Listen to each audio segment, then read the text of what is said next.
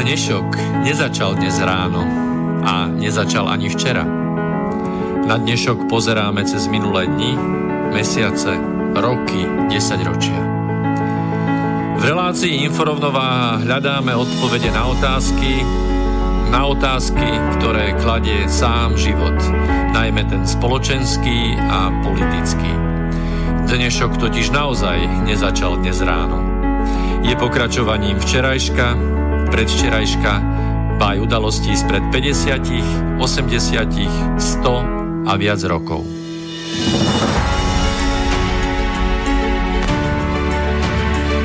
Rovnováhu potrebujeme vždy, všetci a všade. Je preto veľmi podstatné, či sa k nej blížime, alebo sa od nej vzdialujeme. Všetko totiž súvisí so všetkým. Počúvate reláciu InfoRovnováha.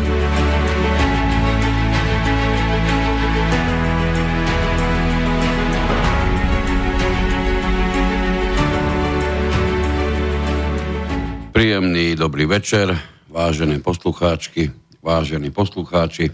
Práve začalo 21. pokračovanie už pravidelnej relácie InfoRovnováha, ktorej sa dnes budeme zamýšľať nad bábkovým divadlom, prečo vôbec je nejaké bábkové divadlo, prečo je bábkové, čo je to divadlo, kto v ňom všetko hrá, čo to znamená pre nás. A keď hovorím budeme, myslím tým kolegu Petra Luknára. A môjho kolegu Miroslava Kantnera. Dobrý večer. Tak, ešte na úvod by som v každom prípade chcel spomenúť, že by sme mali zhruba do pár minút dostať na telefón pána Rostasa, o ktorom určite väčšina z vás v tejto chvíli už viete, že na ňo prokuratúra, alebo teda úrad špeciálnej prokuratúry podal obžalobu na špecializovaný trestný súd a vo veci zločinu rozširovania extrémistických materiálov v jednočinnom súbehu s prečinom hanobenia národa, rasy a presvedčenia a prečinu podnecovania k národnostnej, rasovej a etnickej nenávisti. Človeku sa chce až cítim sa taký zamrazený až pri predstave, že ide o úrad špeciálnej prokuratúry, že ide o špecializovaný trestný súd, to sú ťažké špeciality, je obvinený zo zločinu, čiže vidíte, že aj slovom sa dajú vykonávať zločiny, tak to je vymyslené.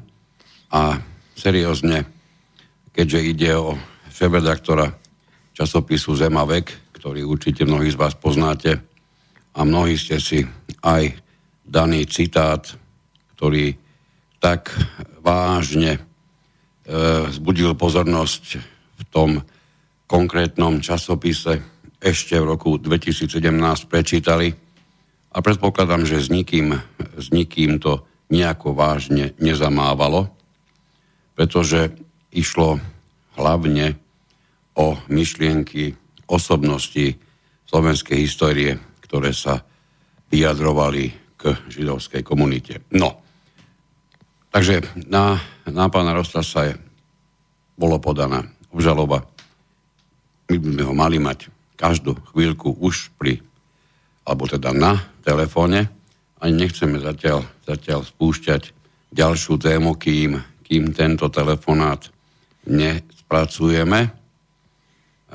Snáď by som povedal len toľko, že dnes budeme pri tom bábkovom divadle rozoberať a neraz sa vracať aj k pojmu demokracia, pretože ten je s vysokou pravdepodobnosťou najčastejšie hovorený, dokonca si dovolím povedať, že až omielaný, a to aj ľuďmi, o ktorých by sme asi veľmi ťažko vedeli definovať, že sú to silní demokrati.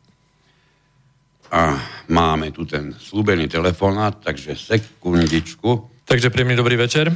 Dobrý večer, prajem. Tak, výborne. Spojenie nám pracuje. Pán Rostas, ja som uviedol poslucháčov do problematiky tým, že som v stručnosti popísal, z čoho ste obvinení.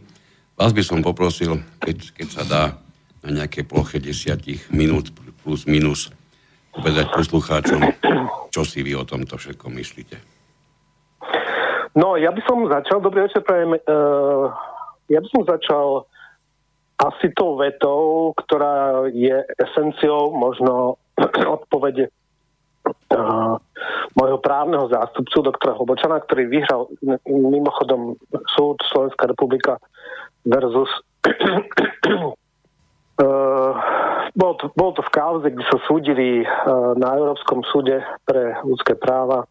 A ja poviem len takú sentenciu, ktorá je pre mňa celkom zábavná, aby sme to tak trošku odľahčili na úvod, že každý, ktorý sa zatiaľ zúčastnil tohto procesu z 50. rokov, by mal byť super arbitrovaný pre blbosť. A to si myslím, že to úplne sedí na celú túto kauzu, ktorá je úplne, že exemplárnym, jedným, aby som to zase nevzťahol iba na seba, jedným z exemplárnych príkladov toho, akým spôsobom dnes sa pristupuje k výkladu práva, ale aj k tomu, že akým spôsobom sa snaží moc uchovať si vplyv na tvorbu verejnej mienky. Áno, presne ako ste na začiatku hovorili, ako ste to správne zhrnuli, už od roku 2017 sa teda tento článok rozoberá a nejakým spôsobom sa s ním snaží manipulovať a demonstrovať to, že máme tu proste akési dva výklady možnej slobody slova.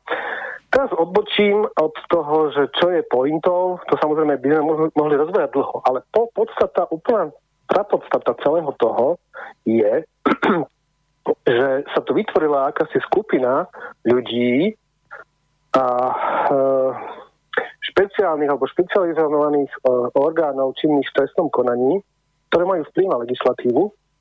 A táto skupina ľudí sa vytvárala, kreovala už od roku, povedzme, 2015 a vyvrcholilo to koncom roka 2016 a založili sa v roku 2017 založila sa tzv. Protiextrémistická jednotka na útvare Národnej kriminálnej agentúry pod vedením pána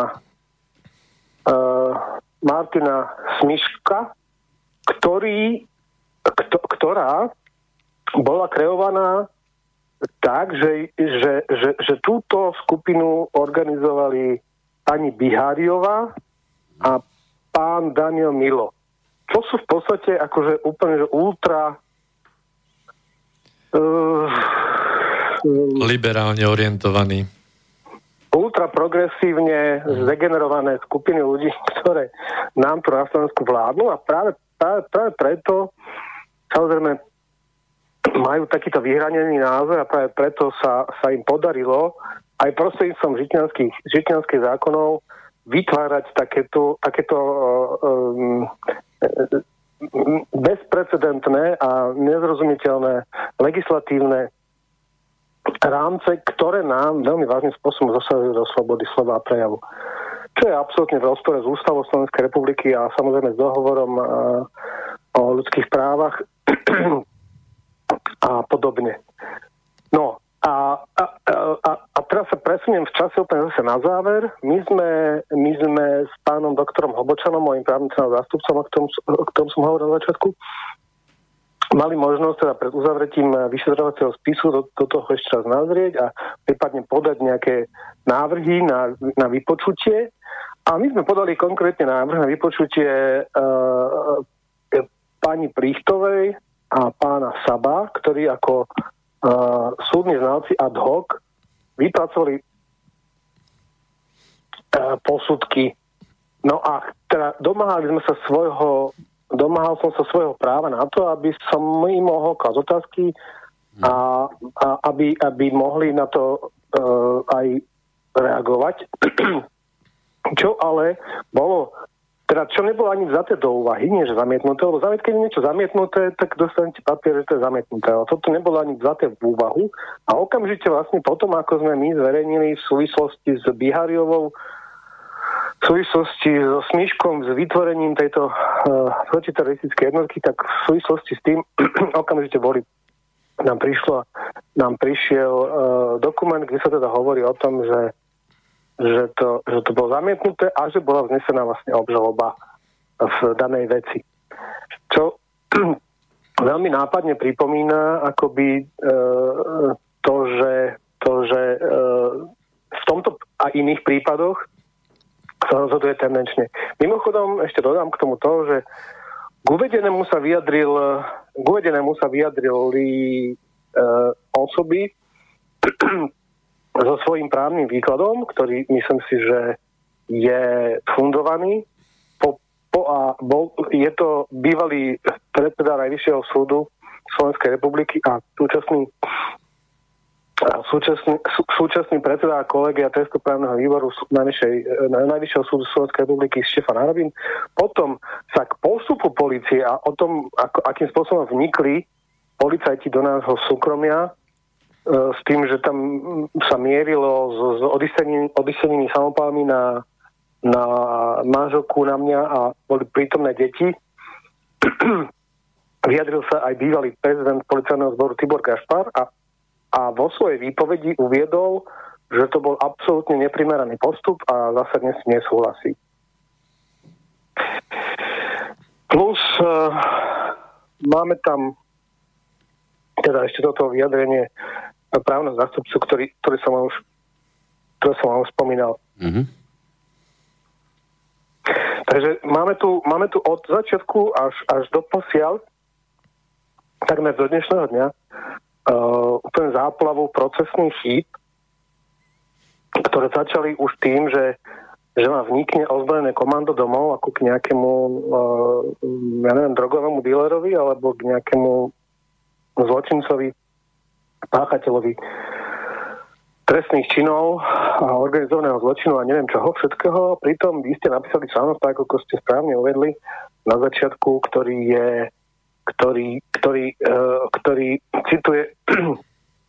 cituje z voľne dostupnej literatúry. Samozrejme, že nič také ako moje vyzývanie k nejakým násilnostiam voči akékoľvek etnickej skupiny tam nebolo. Ten článok končí tým a jeho pointou esenciou je to, že už v minulosti sme sa stretávali a stretávame stále, že Slováci nie sú jednotní a my ako národ jednoducho stále sme či už ideovo, či už systematicky, fyzicky alebo akokoľvek okupovaní rôznymi skupinami, ktoré na nás parazitujú. A za tým si stojím a za tým si stáli aj tí, ktorých som citoval. A mojou výzvou bolo, aby sme konečne prestali s tým, že dovolíme akýmkoľvek inej rozkladnej sile a to je jedno, že či sú to tamtí alebo či sú to prisťahovalci z Grónska, alebo sú to Lachtani, alebo sú to Lodavce. Podstata je toho celého, čo som napísal, tá, že bola tam výzva k tomu, aby sa zomkli a začali medzi samými sebou hľadať tú skutočnú silu, ktorá by nás dokázala spojiť, tmeliť a povedzme aj v rámci toho širšieho geopriestoru vytvárať podmienky k tomu, aby sme mohli prosperovať a byť sebestační. To je odkaz toho článku. Nič iné tam není, žiadna výzva na akékoľvek vymyslené hlúposti, ktoré sa podsúvajú. To tam naozaj není.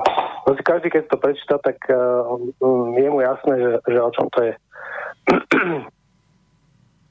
Tu sa ukazuje ako mimoriadne nešťastné a samozrejme veľmi ťažko to uchopiť inak ako na objednávku vytvorené to, čo sa objavilo v trestnom zákone v súvislosti s takouto činnosťou, pretože do toho sa dá zabaliť prakticky takmer čokoľvek, čo niekto na nejakej tej úrovni bude do toho chcieť zabaliť.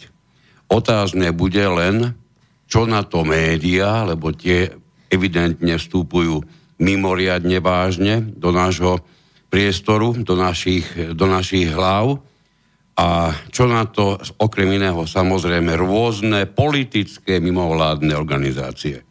Pretože mám ten pocit, neviem sa ho nejakým spôsobom zbaviť, keď tieto dva subjekty posvetia takmer čokoľvek v tejto súvislosti, tak to bude vykonávané.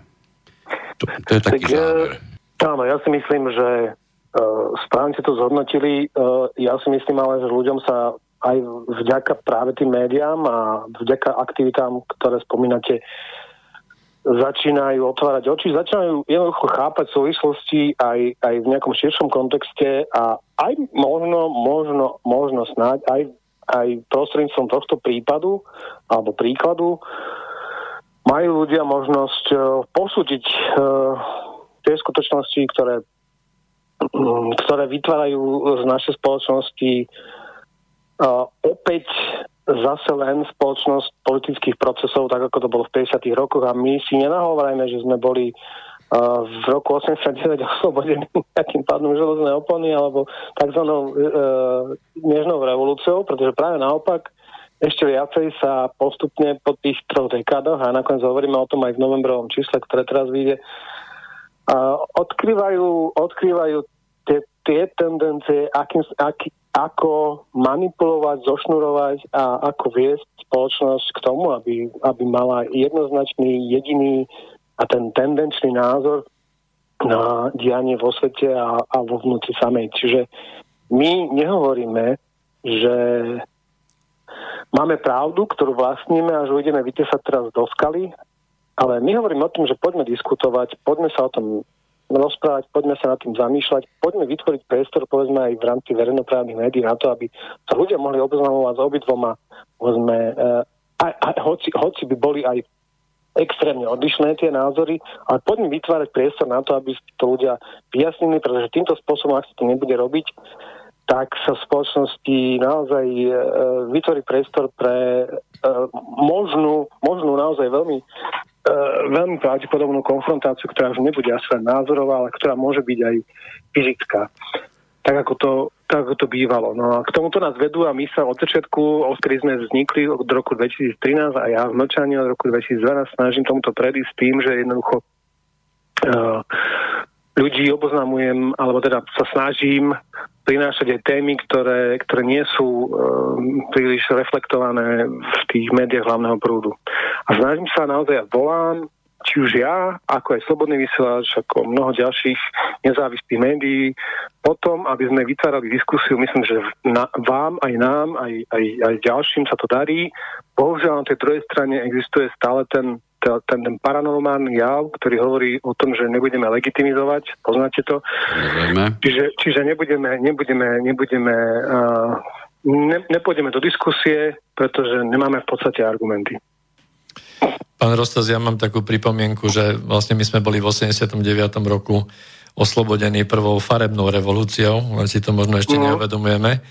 A mám také dve otázky alebo podotázky, že ako vnímate takéto procesy alebo tento váš proces konkrétne v kontexte toho, že či vytvára ďalšiu polarizáciu spoločnosti, a ďalšia otázka, aký je súvis s naozaj reálnou slobodou slova v dnešnej dobe, v týchto rokoch? My nemáme v spoločnosti slobodu slova, keď hovoríme teraz o médiách hlavného prúdu. Našťastie sa tu vytvorila ešte jedna, vďaka Bohu, možnosť, ako informovať ľudí, alebo ako sa môžu ľudia dostať k informáciám triezvo. A to je práve prostredie tých nezávislých médií. Oni to hovoria alternatívne, ale potom to druhým dýchom zatracujú s tým, že však aká môže byť alternatíva k faktu. Videli sme ten rozhovor slávny s Borisom, ktorý veľmi dobre reprezentoval. Myslím si, že túto našu určite našu scénu hovoríme tvrdo. Prosím, si stáť za tým, že hovoríme o nezávislej scéne. Nakoniec nemáme tam ani reklamu, čiže naozaj sme nezávislí aj od príspevkov sponzorov a podobne. Čo sa týka tej samotnej cenzúry alebo slobody slova a tak ďalej. Poviem vám jeden krásny príklad. My Ja som mal vypracovanú, teda mal som tému v rámci rigoróznej skúšky na Trnavskej fakulte, kde som dal teda a bol to práve po takom tom známom extese, kde dekanka Trnavskej fakulty, bola to docentka Petranová, pozvala do diskusie mňa, ale zároveň samozrejme aj iných, a to bol povedzme, že Krejča, a to bol, ja neviem, Kostolný a tak ďalej, ako predstaviteľov práve tej mainstreamovej jednofarebnej kompozície, a oni sa jednoducho jeden po druhom podhlasovávali z toho, že v žiadnom prípade nebudú kryť alebo nebudú legitimizovať svojou prítomnosťou to, že tam Rostas vystupuje. A ja som si dal postupne, s odstupom času som si dal tému práce Sloboda slova, ktorá mi bola, a k tomu tu mám, však robil som nakoniec aj mám dizertačnú skúšku, za to je zase niečo iné, ktorá bola práve o tom, že téma Sloboda slova. A po približne roku na to, ako som to mal schválené komisiou na fakulte mass médií na tejto škole, tak som dostal papier, v ktorom bolo vyrozumenie o tom, že sa zamieta moja téma o slobode slova a prejavu, a hneď na to nejako vyšlo aj to, že v súvislosti s tým, že Vyskupič ako predseda Trnavského samosprávneho kraja spolu s Matovičom a tak ďalej vystupovali proti tomu, aby nemohli byť vo verejnom priestore, to znamená vo verejných knižniciach, vyzývali k tomu dokonca starostov a primátorov miest, ktorí sú sympatizantami OĽaNO. Takže tá tendencia jednoznačne brániť tomu, aby mohol byť aj iný názor, je tu priam hmatateľná, imanentná už niekoľko rokov. A povedzme už od 2010, kumuluje to 2012 a dnes to nadobúda úplne obľudné charaktery, aj obľudné tvary, aj prostredníctvom toho, že na medzinárodnej pôde sa prijímajú zákony a legislatíva, ktorá prostredníctvom poslancov aj za Slovenskú republiku na pôde Európskeho parlamentu sa priam odbavuje na tom, že jednoducho bude filtrovať informácie, a samozrejme zdrojom tých dezinformácií a tých všetkých hoaxov a podobne je Ruská federácia a Kreml. No, takže má to vlastne zaistené aj na pôde Európskeho parlamentu, prostredníctvom ktorej samozrejme sa potom snažia tieto skupiny a idei infiltrovať do nášho parlamentu, do našej administratívnej štruktúry, do našich médií a podobne, aby zastavila akékoľvek penetrovanie názorov, ktoré nie sú v súlade s tým, čo sa nám to snažia natlačiť do hlav. No.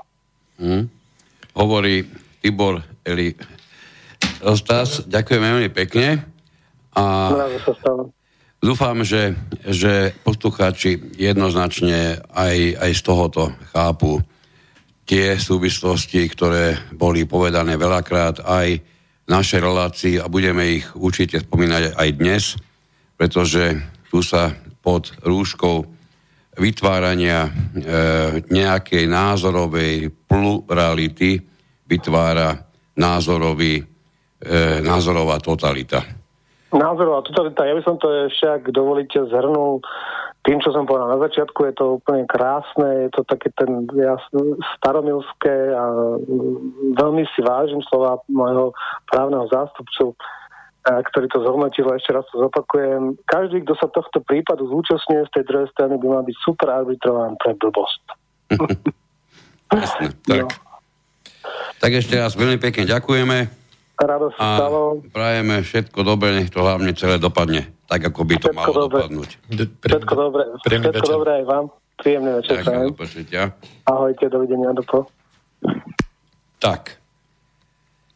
No, máme, nie náhodou sme si dovolili osloviť pána Rostasa, pretože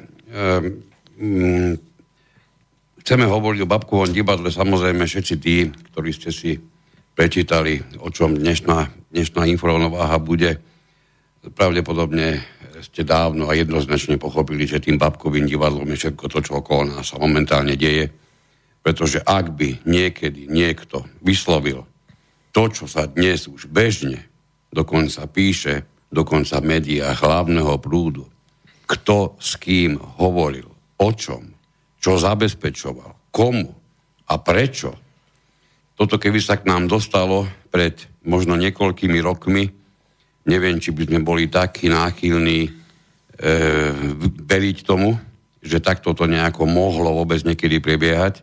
Ako vidíte, takmer nikoho to nenechalo suchým, alebo na nikom to nenechalo čo len tú jednu nitku suchú. Istým spôsobom do toho zabrdli takmer všetci. Keď hovoríme takmer všetci, myslíme tým tých, ktorí sa tohoto divadla zúčastňujú.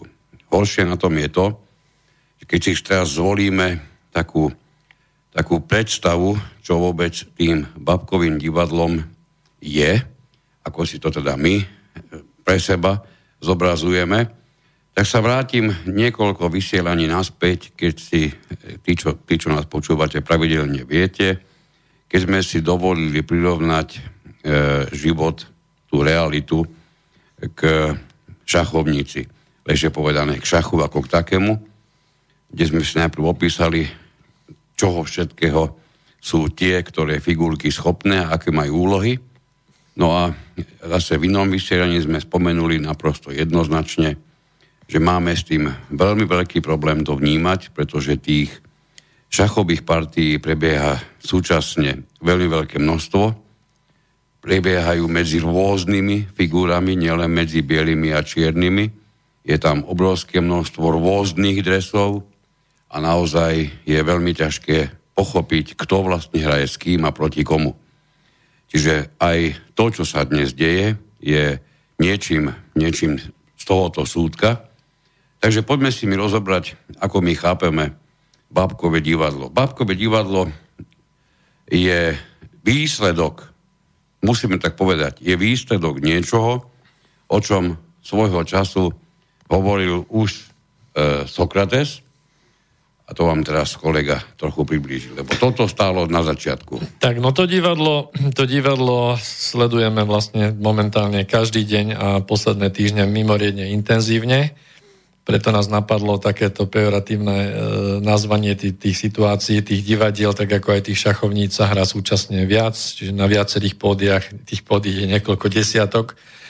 Ale kým to takto odľahčene budeme vám sa snažiť vysvetliť, tak poďme do tej klasiky, čiže teraz tak vážne. Tento citát sa týka, alebo teda hovorí sa o tom, že ho napísal Sokrates, ale mnohí sa teda na tom nezhodujú, údajne je to poskladané. Nie je to dôležité, je to z toho antického Grécka.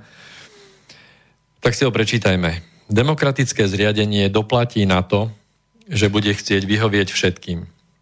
Chudobní budú chcieť časť majetku bohatých a demokracia im to dá. Mladí budú chcieť práva starých, ženy budú chcieť práva mužov a cudzinci budú chcieť práva občanov a demokracia im to dá. Zločinci budú chcieť obsadiť verejné funkcie a demokracia im to umožní. A až keď zločinci demokraciu nakoniec ovládnu, pretože zločincov od prírody priťahujú pozície moci, vznikne tyrania horšia, než dokáže najhoršia monarchia alebo oligarchia. Takže toľko to k tým klasickým pilierom. A pokiaľ sme znovu rozoberali množstvo materiálov, tak keď sa pristavíme pri definícii demokracie, tak zistíme, že tých definícií je nekonečné množstvo.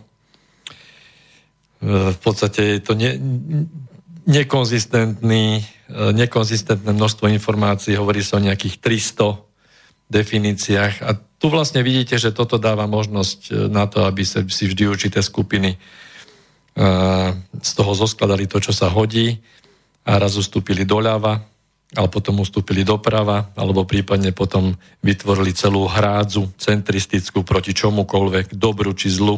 No a tí, čo nás chcú správnym spôsobom viesť, samozrejme len a len k našemu dobru, tí nám potom vysvetlia, že ten obsah, tá definícia slova demokracia je preto neustále v pohybe a preto sa neustále mení, lebo je to v náš prospech.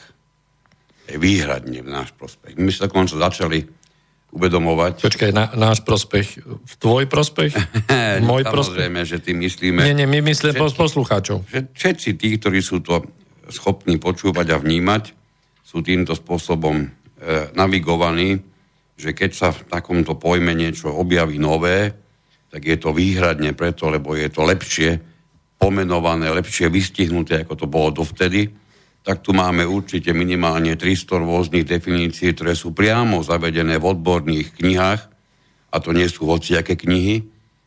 Aký je z toho záver? Že aj to Bábkové divadlo, o ktorom chceme ešte hovoriť, vychádza zo základu, ktorý sa volá demokracia.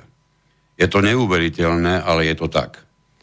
Dokonca tak nešťastne, že sotva by sme asi to divadlo, ktoré dnes vnímame asi najcitlivejšie, to je nám ako plejáda rôznych ohavností, vyskakuje z každého rohu, už sa bojím otvoriť chladničku, čo tam bude zase strémy napísané, napríklad, hej, kedy som sa bál otvoriť, lebo tam bol Kiska určite, potom som sa bál otvoriť, lebo tam určite sa ďalej nejaké Čaputová, teraz mám opäť strach, lebo niečo vyletí strémy, opäť, keď otvorím chladničku, čiže vždy máme problémy s chladničkami, minimálne teda ja. No a popri tom všetkom som si uvedomil, že to, čo tam tej chladničke neustále je uložené a stále na mňa čaká, je demokracia. Tá je tam všade prítomná, máme ju tu celé roky, všetko robíme, dokonca sme dokázali prívlastky, pardon, nie my, ale oni vymyslieť, máme tu liberálnu demokraciu, aj to sme tu už spomínali. No, poďme mi k tomu Bábkovému divadlu. Bábkové divadlo by bolo nezmyselné, aby vôbec ako budova stála, v prípade, ak by nemala svojich návštevníkov. Čiže tí, ktorí prídu a zúčastňujú sa nejakého toho predstavenia, to sme my. To sme my, ten bežný ľud, bežný dav, bežní ľudia so svojimi každodennými problémami a starostiami.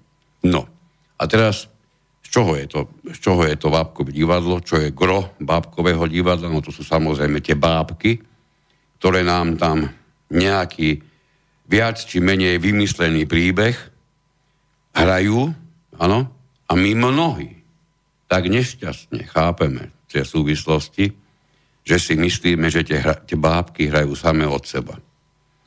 Že my tam nehráme žiadnu vážnu úlohu, pritom, keď si uvedomíme, že tými skutočnými bábkami sú napríklad politici a mnohí, už vieme, dokonca o niektorých, ktorí boli presne ťahaní za tie nitky. A to ešte ďaleka nevieme všetko, to ešte len príde, to som si tým istý. Napríklad pán Matovič by mohol byť červená čiapočka? Napríklad.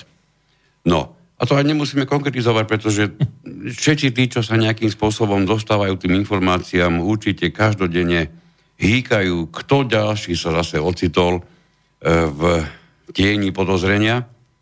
No ale čo je dôležité, samotnými bábkami, a to sme si zistili počas týchto dní, nie sú len politici, ako sme si my naivní dlhé desaťročia mysleli, pretože do tej bábky sa veľmi úspešne dokáže dostať sudca, napríklad, ako sme si všimli, dokonca prokurátor, dokonca aj generálny prokurátor. Stačí, aby mal svoje nitky a tie údajne. Pozor. Jasné, že údajne. Stačí, aby mali títo ľudia svoje nitky a to vedie priamo k tomu, že za tie nitky sú bábkohercami ovládaní. Tým som vlastne povedal ďalšieho účastníka, dôležitého celého tohoto predstavenia, že to, čo my pred sebou vidíme, to divadlo, ktoré hrajú tie bábky, a my si myslíme, že to tak je, my mnohí tak chápeme tak nešťastne, že to je ten reálny stav, ktorý my pred sebou vidíme na tom pódiu, a ako keby tie drevené figuríny, nech sú drevené tie bábky v tomto našom divadle, ako keby tie drevené figuríny ožili a normálne sa dokázali vyjadrovať, dokázali myslieť a podobne. Oni to síce dokážu, otázne je, v koho prospech. Ako sme si mnohokrát všimli, nejako nešťastne to býva málo kedy v náš prospech. Keď to tak zoberieme do úvahy, že v koho prospech vôbec tie bábky, ktorých výkon sledujeme, tie svoje ústa otvárajú. No a to sme si, tí, čo sú pozornejší, tí si už dávnejšie všimli, že tie bábky majú tie svoje nitky a sú ťahané tieto bábky bábkohercami. Teraz bude dôležité pozrieť sa na to, kto vôbec sú títo bábkoherci. No tak to sú bábkoherci, tak môžeme sa nad tým zamyslieť. Bábkoherci môžu byť, alebo sú tí, ktorí v podstate píšu scenár, ktorí dávajú nejakému reálnemu príbehu nejaké reálne kontúry. A potom samozrejme na tej ďalšej úrovni tam v tom divadle my potrebujeme mať aj nejakého rejžu, čiže nejakého režiséra. A potom tam máme ešte množstvo vlastne obslužného personálu, ktorý ani keď ste v divadle neevidujete, hej, ale o tom sa nemusíme ani baviť, ale samozrejme, že sú tam kulisári. O tých kulisách, o tých by sme sa mohli trochu pobaviť, lebo v zásade, keď si všimnete, ideme od volieb k voľbám, a tí bábkoherci sa trošičku menia, v zásade sú to vždy len tí, ktorí majú tie šnúrky na rukách a na nohách, keď nemajú, tak sa tam ani nedostanú, a iba nám vždy vymenia kulisy, takže aj tí kulisári sú dôležití, hej? No a teraz, kto nám píše ten scenár? Kto nám robí tú réžiu? Akú úlohu v tomto celom divadelnom predstavení majú napríklad politické mimovládne organizácie, alebo akú úlohu tu hrajú médiá? Toho sme sa dnes aspoň čiastočne dotkli v prípadu pána Rostasa. Neopisujú realitu, ale tak, vytvárajú ako keby. Presne. To znamená, že sú scenáristi a v niektorých tých statiach v podstate sa snažia aj režirovať. Hej? Ako ktorý. No a potom sme ale vlastne ešte môžeme ísť ďalej. Lebo to ešte stále nie je všetko. Ešte máme tam tú budovu toho divadla. Isté, že máme tam majiteľov divadla, alebo majiteľa divadla, ale takto ďaleko by som tejto chvíli určite ísť nechcel. Zostaňme, pokiaľ sa to aspoň pre dnešok dá, na tej úrovni. My ako diváci, bábky, ako nositelia toho, čo my vidíme, reprezentanti niečoho, a bábkoherci, ktorí udávajú smer, tým som nemyslel stranu politickú, ale smer tej, ktorej bábke a podobne. Toto je to, čo vidíme ako plejádu v dnešných dňoch, asi doteraz zrejme po niečom, čo neviem, prečo bolo nazvané revolúciou najviac. Hej? No a nesmieme zabudnúť na jeden dôležitý fakt. Žiadne divadlo by bez toho, aby sme my jednoducho neplatili réžie na tú budovu a na to všetko, a bez toho, že by sme si nekúpili vstupenky na to divadelné predstavenie, čiže niekto to musí zaplatiť, tak bez toho by to divadlo tiež nefungovalo. No tu máme rôzne ešte iné finančné vplyvy, takže toto divadlo, o ktorom my sa konkrétne tejto chvíli bavíme, veľmi úspešne dokáže vyžiť dokonca aj bez našich peňazí, keď to tak poviem penesene, pretože najmä ten ideový smer je neraz udávaný práve prostredníctvom financií, veď koniec koncov nemusíme vymýšľať nič nové, stačí sa pozrieť, čo všetko sa dnes vynára a čo je v pozadí štandardne. Štandardne sú v pozadí niekoho záujmy a veľmi štandardne sú v pozadí finančné záujmy. Čiže dá sa to. Tým bábkam, to je taká zaujímavá interpretácia na tom pódiu, tie bábky sú o to cennejšie, o čo viac dokážu na svoju stranu strhnúť pozornosť nás, obyčajných divákov. Všetky tie bábky prichádzajú, čo ja sledujem tak celé desiatky rokov. Všetky z nich sú nositeľmi nových fantastických ideí. Všetky nám prídu skvalitniť náš život. My sme pre nich číslom 1 v ich živote. Niekedy si až hovorím, či to skutočne nepreháňajú, či si myslia, že sme natoľko blbí, že tomu ideme uveriť, ale zrejme si to myslia. Lebo všetci nám prídu, dokonca si dajú nálepku, my sme noví, my s tými starými nemáme nič, my figurínami, to je doteraz hrali, my nemáme s nimi vôbec nič, to sú obohraté figuríny, my prídeme úplne na novo, my sme celkom nové figuríny a pritom ja mám uveriť tomu, že keď sa vymení figúra z červenej čiapočky, tak jednak sa bude hrať úplne iná hra, ale čo je najzaujímavejšie, červená čiapočka bude potom pódiu chodiť sama, lebo táto naozaj žiadneho bábkoherca mať nebude. Tomuto mám ja uveriť. No tomu je veľmi ťažko veriť. Ale v podstate niektoré tieto figuríny sú opotrebované, majú otlčené kolena, niektorí majú zlámaný nos, niektorí majú natlčené hlavy. Aj tak sa snažia v podstate ísť ďalej. Ale ja myslím, že to pôvodné... A niektorým chýbajú tie hlavy. Ale tak však máme tu zase sa zrodia noví. Ale vlastne oni čiastočne ten scenár sa mení, lebo tá základná hra, ktorá sa tu hrala v tejto demokratickej západnej civilizačnej strane, to bola tá pravoľavá hra.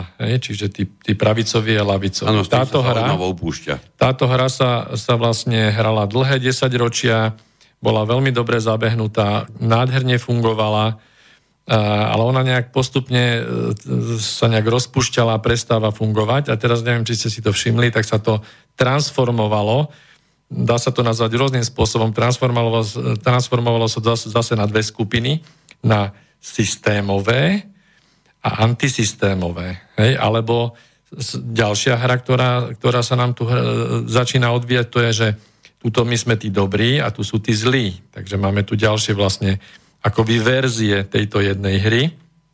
A možno ste si všimli, že kedysi, mám na mysli 30-40 rokov dozadu, naozaj išlo o nejaké idei, o nejaký program ešte aspoň v tej hre.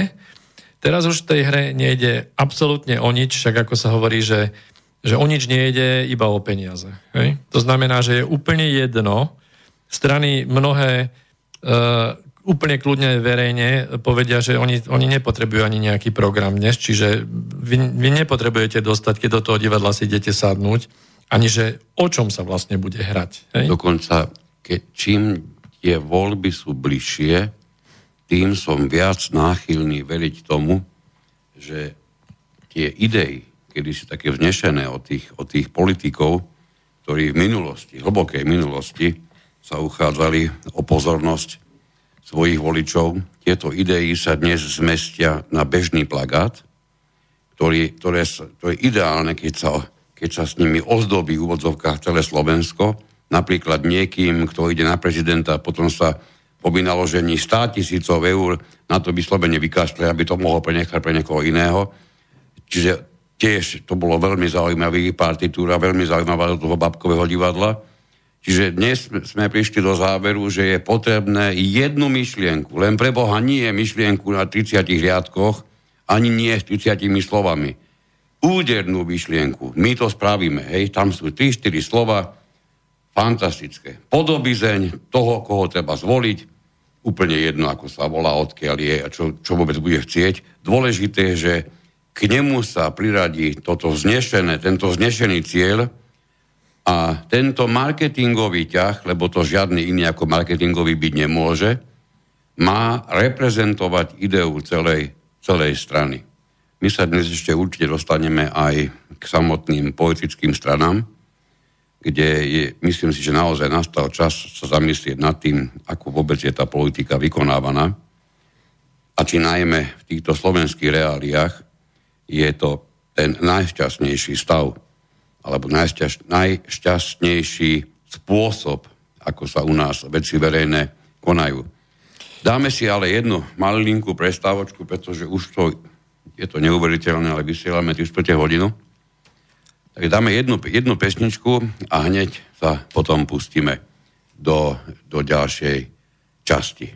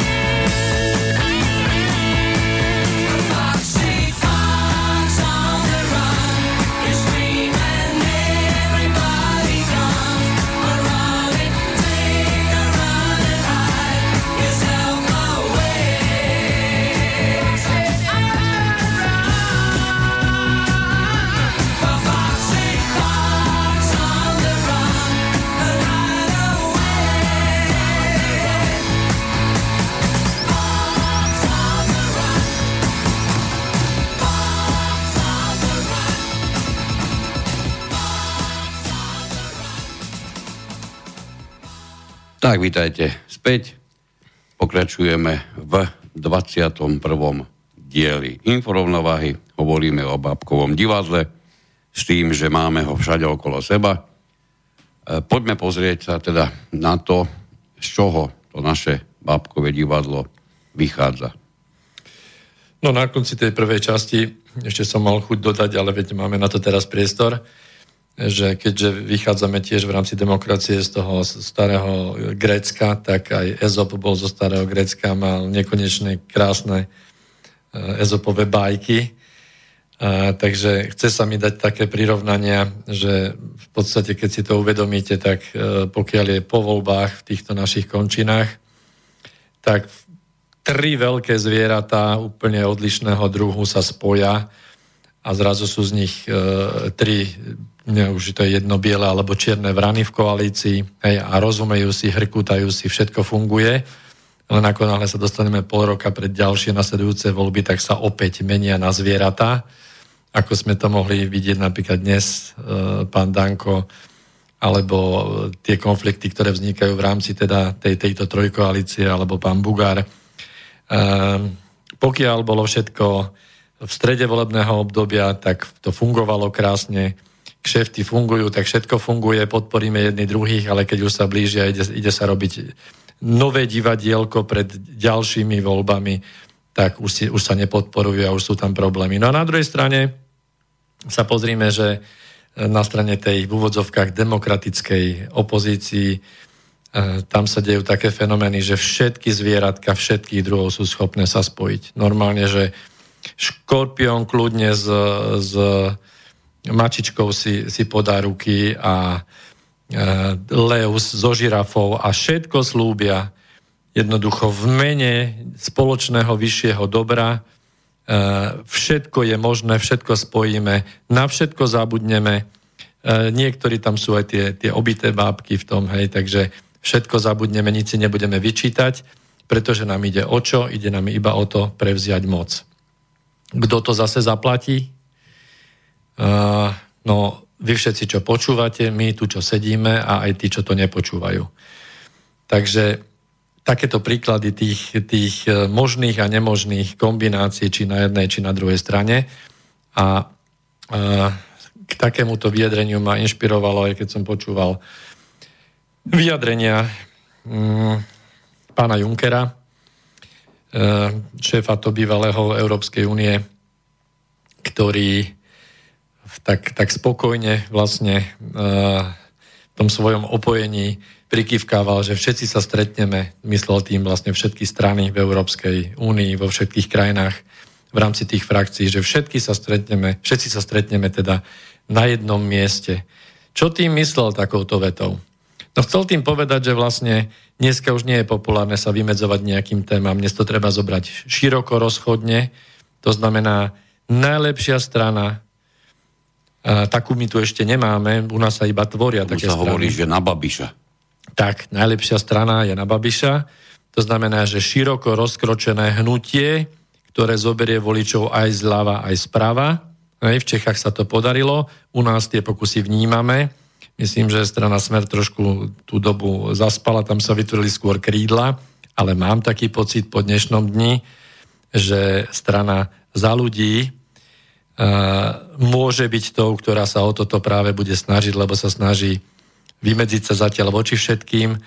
Na jednej strane hovorí o tom, že treba sa spájať, za každú cenu spájať, na druhej strane sa odmieta spájať a potom sa chce zase vo väčšej skupine spojiť pre to väčšie dobro, ale široko sa rozkročiť a vlastne snažiť sa tých divákov zo všetkých oblastí toho divadla napojiť na tie svoje v úvodzovkách ideí toho vyššieho dobra. No, chvíľku sme už okolo demokracie dnes chodili, pretože stále to vnímam minimálne ja, aj kolega tak, že toto, čo tu máme, to nám dala demokracia, lebo tú demokraciu tu máme. Hovoríme tomu demokracia minimálne, alebo nám to podsúvajú, že to je demokracia. Nejak sa stala tu. Áno, nejak sa nastorila a stala sa, tak ju tu máme. Ja ešte predtým, ale v každom prípade jednu veľmi dôležitú vec. Tí, ktorí by ste chceli prispieť do dnešného vysielania svojim názorom, nech sa páči na telefónne číslo do bratislavského štúdia. Nájdete ho aj na stránke Slobodného vysielača celkom dole 0951 153 919 alebo nám môžete poslať mail, či už k nám, najlepšie k nám do InfoRovnováhy, čiže redakcia@inforovnovaha.sk. To bude najlepšie riešenie, pretože to máme pred sebou a obidvaja to dostaneme prakticky súčasne. No, tej demokracii, možno, že to by stálo za to, trošku si ten pojem rozobrať. My sme sa tým už aj tak vyhrážali dávnejšie, že demokraciu je potrebné trošku popísať. Čo je dôležité, už sme to dnes hovorili, ale zopakujeme, že presná definícia tohoto výrazu neexistuje. Abo ja to nepovažujem za náhodu. Rovnako neexistuje presná definícia napríklad výrazu fašizmus, čo tiež nebude žiadna náhoda, pretože ako si tak všímame, tak to, čo niekto chce absolútne potrieť, a pritom to vôbec nemusí byť fašistické, stačí nazvať fašizmom, alebo dá tomu túto nálepku a ono je to mimoriadne v tej chvíli opovrhnutia hodné a naopak to, čo je opovrhnutia hodné, Stačí ozdobiť nálepkou demokracie a nám sa fantasticky vytvorí niečo, čo je priateľné, vnímané, čo si zasluhuje pozornosť a pritom je to obyčajná sviňárna. Takže toto tu máme, či chceme, či nechceme. Slova robia zázraky. Aj samotná demokracia kedysi nebola chápaná ako pojem nejak vážne pozitívne, pretože bola vnímaná ako vláda tej lúzy, vláda tých menej dôležitých. Dnes naopak tento pojem je ozdobou a pyšným prívlastkom, dokonca až v názvoch, oficiálnych názvoch celých štátov, a je evidentne citeľné, je to viditeľné, presne ako dvojica autoriek Gburová a Dudinská vo svojej knihe Politológia uviedli, že dnes sa tento pojem chápe pozitívne a mnohí ľudia v ňom vidia prostriedok na vyriešenie všetkých problémov a konfliktov a stotožňujú ho so spravodlivosťou, rovnosťou, toleranciou a tak ďalej. To je poriadne divadlo. Tak to je. No, toto je jedna dôležitá vec, ktorú je potrebné takto vnímať, pretože, ako sme už hovorili, tá demokracia je chápaná alebo uchopená presne tak, ako to niekomu v danom čase vyhovuje. Keďže žiadnu presnú definíciu doteraz nedostala. Dôležité je pozrieť sa na to tak, a to je opäť z knihy priamo o politológii, že základnými stĺpmi demokracie sú národná suverenita, vláda založená na súhlase ovládaných. Tu sa mi chce povedať, čo to môže byť za súhlas ovládaných, keď napríklad dnešnú pani prezidentku, pokiaľ sa nemýlim, to bolo nejakých 24% všetkých voličov ju volilo, keď to poviem opačne, tak ju 76% voličov odmietlo. Ťažko hovoriť, že by tu bol všeobecný súhlas, keď 76% ju nevolilo, napriek tomu sedí tam, kde sedí. No a takto to je s mnohými stranami. Áno? Strana, ktorá má niekde plus minus 24-25 stupňov, sa stane tou najpodstatnejšou sa stane tou najpodstatnejšou na politickom nebi a pritom opäť je to o tom istom. 75% voličov ju odmietlo. Čiže o akom súhlase môžeme hovoriť? Nejakom všeobecnom. Takže máme už aj nejaký telefón. Nátik, moment. Dobrý večer, prajem. Dobrý večer, prajem. Vážení páni, klobúk dolu pri, nechcem povedať, že pomaly aj odvahe, otvárať, i keď metaforami, situáciu, ale jednu vec si dovolím povedať k tým bábkam, ale možno ešte aj k tomu, čo povedal pán Rostas. Predstavte si, že vo štvrtok, nebudem hovoriť, priestor, je tlačová beseda občianskych združení, ktorí vytvárajú partnerstvo za občianske vzdelávanie a k tomuto spoločnému dokumentu bude hovoriť zástupca Ivo Ineko a ešte ďalších organizácií, nebudem menovať teda tých ľudí, sú to ich predstavitelia. Takže vlastne záverom tohoto má byť odporúčanie v oblasti vzdelávania pre medzivládky. Myslím si, že to je dosť veľké divadlo. Toto vyznelo ako veľmi kvalitné divadlo, zatiaľ čo ste povedali. No, alebo ešte, ak dovolíte, ináč ja vás opravím, že to je veľmi dobrá réžia, asi aj s veľmi dobrým scenárom. A nebudem zdržiavať, pretože potrebujeme počúvať vás, vy ste pripravení a sa nám cnie za vašimi informáciami, ale nedalo mi o tomto a ešte ďalej v novembri má byť akoby nejaké vzdelávanie o konšpiračných médiách. A teda to už poviem otvorene, príde prednášať pán Šipoš. Výborne. Takže to zapadá. To ma prekvapilo. No, vás to prekvapilo, mňa možno ani nie, pretože je úplne jasné, že možno, že budete na palete aj vy. Samozrejme, to už by som... Takže, by sme sa cítili ako bezvýznamní, keby sme neboli. Tak, však to je vlastne pochvala, hej? Samozrejme. Pre vás potom. Prepáčte, že som s takýmto vstúpila, ale myslím si, že ľudia majú vedieť aj to, ja totiž sa trošku v tej mediálnej sfére pohybujem, že v podstate je to dobrý scenár, v úvodzovkách, kvalitný scenár na všetko to, o čom sa teraz vy rozprávate. Takže ďakujem za pozornosť a idem počúvať. Ďakujeme pekne.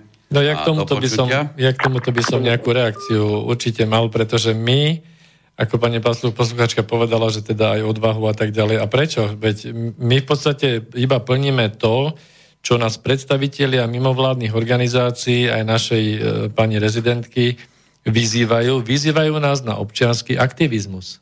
My sme aktivisti. To, že nie sme organizovaní v tých organizáciách mimovládnych, ktoré teda sú na tej strane, ktorí si oni myslia a že oni nás nebudú a neprídu legitimizovať, to už je zase druhá vec. Ale my nerobíme nič iné. My robíme občiansky aktivizmus. Dostali sme mail, už jeden, kde nás poslucháč napomína, že som, a má pravdu, že som začal vetu a nedokončil som ju z tej knihy politológie. Takže dokončím ju, ďakujeme pekne, aj by som naozaj asi zabudol.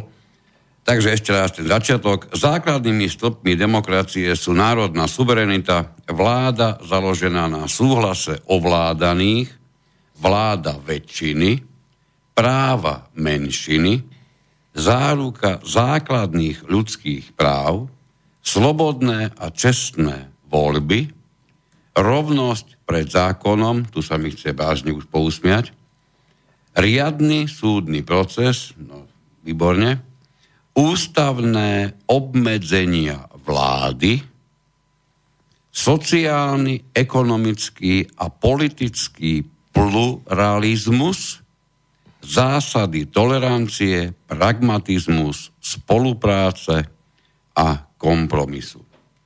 No, keď som to takto obsiahlo prečítal, tak ma mrazilo pri tých slovách, pretože si z hrôzou uvedomujem, aké naša demokracia má veľmi vážne nedostatky.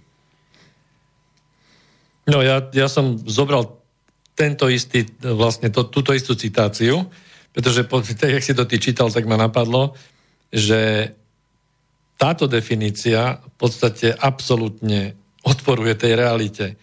Pretože keď sa bavíme dnes, že základný stĺp demokracie má byť národná suverenita, tak tá je rozstrieľavaná absolútne všade. To znamená, národná suverenita je niečo, čo je škodná záležitosť. To je proste patriotizmus a nejaké národovectvo je okamžite nacionalizmom. Na túto tému ma zaujíma, že v posledných vyjadreniach pán bývalý prezident Kiska napríklad hovoril, mne sa zdalo ako národovec o Slovensku. Slovensko skloňoval všetkých možných situáciách. Všetci mu uberili. No neviem, či by sa nemal teda niekto nad tým pozastaviť, že či sa z neho nestal nejaký nacionalista. No ale keď idem ďalej, vláda založená na súhlase ovládaných, tak toto v podstate asi je jedine pravda, ale potom vláda väčšiny to dneska nesedí, lebo je vláda menšiny a práva väčšiny takmer žiadne nemajú, alebo sú potlačené. Nikto sa nimi nezaoberá. Hej. Záruka základných ľudských práv, to je veľmi na zváženie. Slobodné čestné voľby. Nie, keď sa ideme baviť o jednom, podľa môjho názoru, zo základných práv, a to je sloboda, nie len taká, že sa môžem po obede v útorok zobrať a ísť si nakúpiť do Rakúska, lebo toto si mnohí myslia, že toto je ten úplne najvyšší princíp slobody, aký sa dá docieliť. Sloboda v tom, ako myslím. Sloboda, čiže začína už v samotnom myslení. Nehovorím voľnosť, lebo vieme, ten rozdiel tu máme.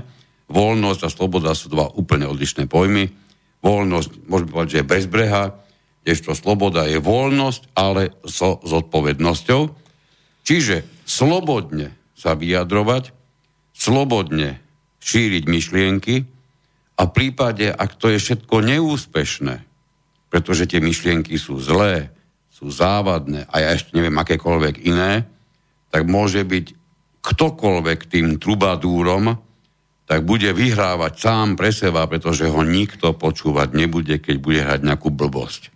A keď niekto zahrá dobre, prečo by mal byť okamžite kameňovaný za to, že zahral, keď my sa tu hráme na demokraciu, vytvárame ilúziu demokracie a spolu ruka v ruke s ňou vytvárame ilúziu slobody. Keď si to, pán Rostas o tom hovoril, veľmi dobre som si to uvedomil už dávno, že pred nejakými 10-15 rokmi sme sa určite vyjadrovali výrazne slobodnejšie, ako je to dnes. Keď si prečítate, čo v tom čase bolo bežne uverejňované, dokonca v novinách hlavného prúdu, nebudete veriť, že to naozaj vtedy niekto slobodne vytlačil. Dnes tá istá myšlienka by bola priamou cestou k nasledovaniu pána Rostasa s vysokou pravdepodobnosťou. Pritom 10-15 rokov sa to voľne šírilo dokonca najširšími kanálmi. Čiže nám sa tu ten pomyselný opasok slobody slova jednoznačne uťahuje. Práve preto sme dnes začali reláciu s pánom Rostasom. To nebola taká náhoda, ako by sa to možno pre niekoho zdalo. No keď sa majú opasky utiahnuť, tak treba vlastne vytvoriť strach. Čiže... Iba chvíľku. Chcel som zamieriť tomu, že dokonca demokracia a sloboda, tieto dva pojmy sa medzi sebou voľne zamieňali aj v starom Grécku, pretože znamenali to isté. Demokracia a sloboda pre Gréka v tom čase bolo prakticky totožné. Je to to isté. A pozrieme sa na dnešnú slobodu dnes. My tu máme demokraciu a dennodenne prichádzame o slobodu. To je nejaký prapodivný druh demokracie. No a mnohí tí bábkoherci vlastne vyzývajú rôzne skupiny aktivistov alebo mimovládnych organizácií, aby vytvárali projekty, ktoré sú zase ochotní určití režiséri financovať a scenaristi k tomu písať plány, ako osekávať tú slobodu, alebo ako cenzurovať, alebo ako robiť fact-checking. Veď to je na dennom poriadku v tlači, to vidíte, hej. Rieši sa to v rámci sociálnych sietí, rieši sa to v rámci celej scény vlastne médií, ktoré sú na internete. Tak máme tu naozaj paradoxne, robili sme si z toho kedysi srandu, máme tu ministerstvo pravdy za chvíľu, hej. Takto ďaleko sme sa dostali.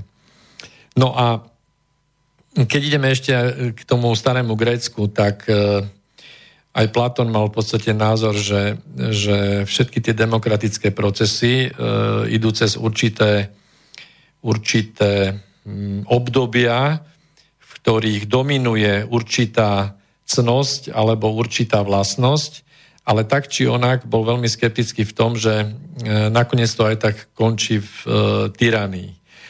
A tie jednotlivé obdobia, on to popisoval ako formy vlády, tak tá prvá forma vlády, ktorá bola veľmi blízka vtedy v tom čase, lebo aristokracia bol slobodná časť z toho ľudu, dobre situovaná, ktorá mala časť kávičkovať po dnešnom, hej, a kuť nejaké plány. To znamená, že to bola aj tá časť ľudí, ktorí mohli voliť, lebo množstvo ľudí tam nemalo volebné právo.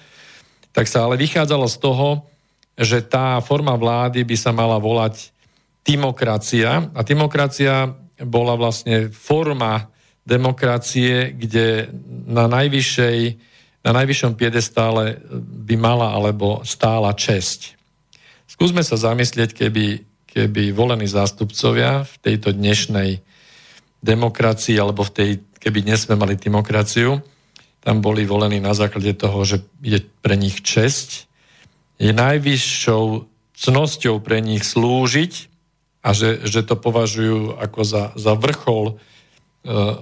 vrchol dôvery tých divákov v tom divadle, aby ich mohli zastupovať v tom najlepšom význame a vlastne ctiť si tú česť. Hej? Za krásnu zvrátenosť, to si povedal veľmi dobre, za krásnu zvrátenosť, keď si človek uvedomí, čo kedysi povedal vtedajší minister financií Mikloš, že je potrebné zvýšiť platy poslancom, pretože tým sa zabezpečí, že budú menej kolumpovateľní. Ja sa pýtam, na akú výšku by to bolo treba? Skúsme si dať toto do súvislosti. To bola jedna fantastická myšlienka, ktorou sa postavil pred kamery. Vidím to ako dnes, keď to povedal. Naozaj sa solidne navrhovalo zvýšenie platu aj pre tieto dôvody, iné si neviem predstaviť. A keď berieme do úvahy, že zásadou číslo 1 je čestná funkcia sedieť v senáte, mimochodom v staroveké Grécko malo neplatených členov senátu. To bola česť. To bola absolútna česť. Čiže senátori starovekého Grécka nepoberali žiadny, ani 14. ani 18. plat, nepoberali žiadne výhody, nepotrebovali nič z toho, čo potrebujú dnešní politici, a to vôbec nechcem ísť až na úroveň Európskej únie, pretože to, čo sa tam deje s financiami a oceňovaní tých, ktorí tam posedávajú, a je ich teda 700, neviem koľko, 20, či koľko sme to boli opravení, 750, tak to je výkrik, to je vyslovene výkrik do tmy, a to ešte nehovoríme o komisároch a všetkých možných ďalších celé tej plejáde úradníkov, to je vyslovene výkrik do našej slovenskej tmy, predstava, že stačí tam prísť, stačí sa dostať do nejakej komisie. Isté, že preto je potrebné niečo urobiť, a nehovorím, že tam môže prísť úplne každý, kedykoľvek a podobne, ale čože títo ľudia, také fantastické, môžu do našich životov priniesť, aby zarábali vážne násobky toho, čo sme tu schopní zarobiť my. Hej, vážne násobky. To sú 5-násobky, 10-násobky, x-násobky, a s takými obrovskými funkčnými požitkami, že keď tu hovoríš o cti, za ktorú sa vykonávali funkcie, tak pozrime sa, kam sa tá demokracia doplazila v dnešnej podobe. To je presne prevrátené naopak. Kvôli cti by tam pravdepodobne nevriezol a ráno ani vrátnik. No, keby sme to vyhlásili, že od zajtra do parlamentu len tí, ktorí majú česť, a že mzda výhody je nula a prepojenia na rôzne oligarchické skupiny sa zrušia, tak by sa podľa mňa parlament vyprázdnil a jednoducho by tam nikto nezostal. Tak. No, čiže, no tak ale tu sme zase pri tom, že na to, aby sme dospeli k nejakému riešeniu, ktoré sa stále snažíme hľadať, tak by mali by sme o tom hovoriť, že jednoducho treba pozdvihnúť človeka na inú úroveň. Tu sa my sa bavíme o morálke. Morálka a česť, pokiaľ nebude možné ju zakúpiť jednoducho nejakou hotovosťou a nejakým kešom v igelitke, tak sa ďalej asi nepohneme. A v podstate to ďalšie štádium, ktoré popisoval Platón, tak popísal formu vlády ako oligarchiu. To znamená, že keď tá česť jednoducho nefunguje, tak začne tá skupina trubačov, čiže tí bábkoherci na scéne. Na jednej strane sú ako volavky pre oligarchov, od ktorých chcú vyťahnuť peniaze, ale zároveň vedia, že musia zohrať veľmi kvalitné divadlo na to, aby pritiahli veľa divákov, pretože len pokiaľ majú veľa divákov, poťažne rovná sa voličov, tak len vtedy budú zaujímaví pre tých oligarchov. A už nám tu funguje vlastne krásna trojica, že máme jednoduchosti bohatých ako oligarchiu, máme ten zbytok a potom tam máme týchto trubadúrov, ktorí robia tú volavku a zároveň sa ukazujú s tým svojim perím, že čím väčšiu skupinu voličov alebo divákov dokážu do divadla pritiahnuť, tak tým väčšie tie peňazotoky z oligarchie dostanú. Hej? A toto sa nenecháva ani na náhode. Pekný výraz, peňazotoky. Peňazotoky. Toto sa nenecháva na náhode. My vieme, že údajne strany v podstate vznikajú tým, že sa dáva dohromady kapitál určitých skupín alebo jednotlivcov, kde priamo akcionárským spôsobom podľa výšky kapitálu je počet miest na kandidátke. To znamená, teoreticky takto vytvorená strana, nejdeme nikoho menovať, dosadí svojich týchto ľudí do parlamentu. Dá sa povedať, že takíto ľudia by už nemali byť ani kúpiteľní, lebo oni už kúpení boli prvýkrát pri tom vzniku. Čiže takáto strana je vlastne nepodplatiteľná, lebo ona už to má v tých svojich základoch. To je otázka, že čo je lepšie. Lebo aspoň takto sa vie, že títo sú už kúpení na začiatku. Hej? Ale keď vznikajú rôzne novotvary, hej? Kde nevieme, odkiaľ tie nitky idú, iba sa to pomaly nejako odkrýva a sú teda voľní hráči na trhu, alebo v tomto divadle sú bábky, ktoré, ako teda údajne v tých posledných správach, ktoré vyšli o miliónoch za kupovanie poslancov pri voľbe generálneho prokurátora, tak jeden takýto hlas 500 000 eur, no tak koľko by musela byť výplata poslanca, bežného zákonodárcu v tom bežnom období, aby nesklzol k tomu, že teda podľahne pri takejto sume. Alebo koľko by mala byť tá suma? Ako ja si myslím, že tí aktéri, keby bolo treba viac, nemajú s tým problém, tak dajú desinu. 2,5 na 1. Nie je to problém. Ak je dôležitá pozícia generálneho prokurátora, tak sa dá desina. Takže toto nevyriešime nejako. No a teraz zamyslenie. My sa nachádzame teda asi v tomto druhom štádiu. Nachádzame sa my v oligokracii. No, my sa niekde nachádzame. Či sa to dá tak jednoducho popísať, ťažko hovoriť, ale čím viac sa človek oboznámuje s tými úplnými prázákladmi demokracie, tým viac si uvedomuje, že ten vývoj nabral naozaj príšerný smer. A len tak narýchlo poviem ďalšiu krásnu ozdobu, tentokrát z úst slávneho Periklesa. Ten povedal, že podstata demokratického zriadenia sa zakladá na tom, že sa nestotožňuje so záujmami menšiny, ale so záujmami väčšiny. To sme sa my kam dostali v súčasnosti. Jediné, čo potrebuješ neustále dokola počúvať, sú rôzne, menej či viac zaujímavé menšiny. Ako keby tie menšiny boli už samé a jediné nositeľmi nejakých práv, väčšina žiadne práva nepotrebuje. Už je to takto ďaleko. Čiže čo toto je za demokracia? Ty si to chcel nejako nazvať. Ja sa obávam, že to sa nedá nazvať. Pretože to bude viac či menej slepý pokus, aký prívlastok dáte demokracii. A my sme tu v tomto vysielaní už povedali, že demokracia je ako tehotná žena, alebo nie je. Nič medzi tým neexistuje.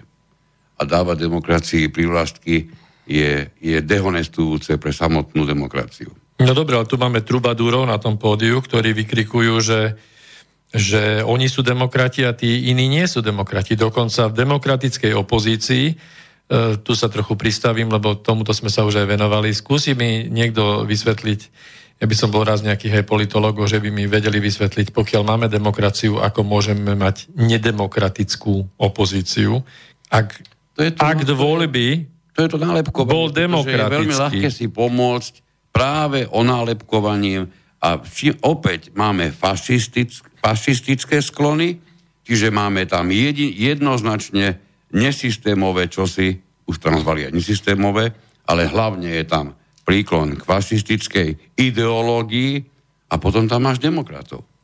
No ale, hovorím, toto mi zatiaľ nikto nevysvetlil, ako je možné v demokratickej spoločnosti navoliť v demokratických voľbách nedemokratickú opozíciu a naopak v nedemokratickej spoločnosti navoliť demokratickú opozíciu alebo koalíciu. To je jedno. Hej, to znamená, že napríklad... A teraz sme sa dostali do paradoxu paradoxov, kde zvolená demokratická opozícia v značke SAS vo svojom jadre, ktoré opustilo už teraz, tak oni vytvorili ešte demokratické jadro. Čiže v demokratickej opozícii vytvorili ešte demokratické jadro. To je akože na druhu. Hej? Alebo neviem, ako to umocnili to, alebo čo s tým spravili. Hej? Logaritmicky to ešte tam umocnili. Akože toto čo je? Veď to je vlastne prevrátené úplne na hlavu, naopak. Čo tým chceli povedať? A teraz akože opustili, demokratické jadro opustilo. A si všimnite, médiá papagajovali demokratické jadro SAS. Demokratické jadro SAS. Čiže to je presne to, čo si ty hovoril. Že to slovo sa zneužíva na to, aby vyjadilo nejakú pozitívnu konotáciu k tým odchádzajúcim, čiže to malo za úlohu, nie že by som teraz sa chcel zastávať pána Sulíka a ten zbytok SAS. My nie sme fanúškovia, my to len popisujeme, ale v podstate malo to vytvoriť negatívnu konotáciu na zbytok SAS, ináč to nevidím. Hej? No ale vráťme sa ešte teraz k tým formám vlády, lebo sme boli pri timokracii, kde je teda princíp vlády je česť. Boli sme podľa Platona pri oligarchii, kde princíp vlády predstavuje bohatstvo. No a tretia forma vlády je, nazval to tiež teda demokraciou, to už je tá demokracia, čiže možno toto žijeme. Ne? No a tam je princíp vlády sloboda. No ale tú slobodu, to sme rozoberali, sloboda je veľmi zložitý pojem, lebo tá sloboda bez tej zodpovednosti, bla, bla, bla, nechcem to rozoberať.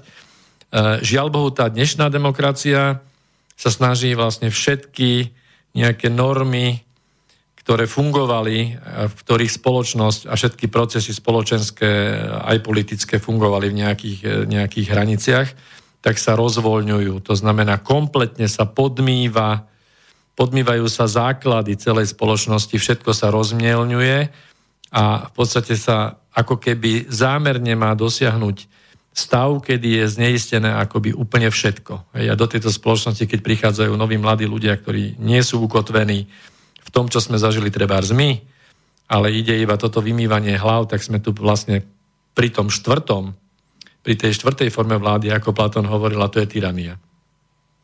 A základom, princípom takejto vlády je chtíč. Takže tie najnižšie púdy sa dá povedať.